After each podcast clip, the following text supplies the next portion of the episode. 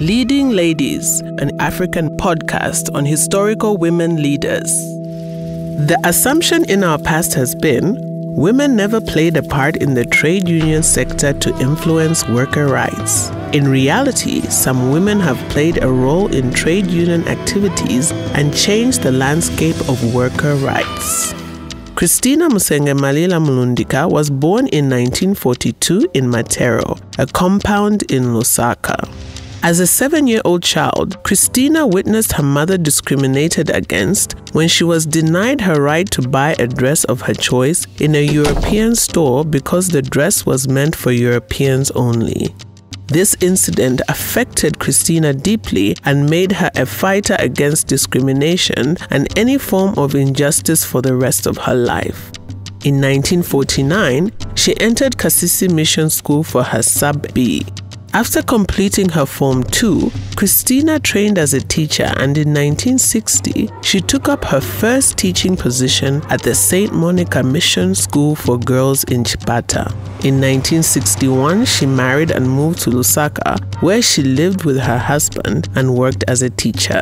Christina, still sensitive to racial injustice and inequalities of the colonial administration, joined the freedom struggle. As a teacher, she organized pupil protests against racism and colonialism and was arrested several times and almost lost her job. Zambia gained independence in 1964, but Christina saw that segregation and inequalities continued to exist in the workplace. As a working mother, she was forced to return to work immediately after giving birth in order not to lose her earnings.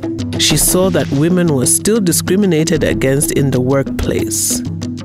Christina likened the inequalities between female and male teachers at the place of work to the racial inequalities that had existed during colonial rule. This inspired her to fight for the betterment of conditions of service for female workers. Before Zambia's independence and immediately after, working women who become pregnant were not entitled to maternity leave and faced the threat of losing their job or suspended earnings during the time that they stayed away from work after childbirth. Furthermore, pregnant women could not be considered for permanent employment and most could not be promoted because most employers feared the cost of their absence from work after childbirth. Christina joined the Zambia National Union of Teachers Trade Union, ZNUT, in order to fight the injustices women faced. She was appointed national treasurer, becoming the first woman to work full time in a trade union in Zambia. She encouraged women teachers to join the Teachers Trade Union in order to form pressure groups within the union to address issues that specifically affected them. She used her presence in the trade union to embolden women to actively participate in the union. In 1964, through the ZNUT, Christina lobbied the new government to recognize the International Labour Organization Global Standard of 1919, aimed at protecting working women before and after childbirth in what is known as the Maternity Protection Convention.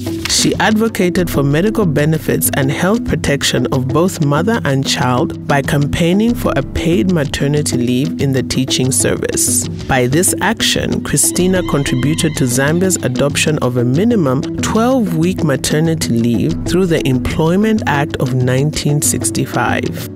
Christina persevered, and in July 1973, her efforts contributed to the introduction and adoption of the Zambia National Provident Fund Maternity Grant Regulations of 1973, Statutory Instrument Number 192, which allowed women to have stable income while on maternity leave. Additionally, her actions addressed the low levels of retention of female teachers in the teaching service because of a lack of paid maternity leave and the absence of women of childbearing age in the teaching service due to the pressures of motherhood.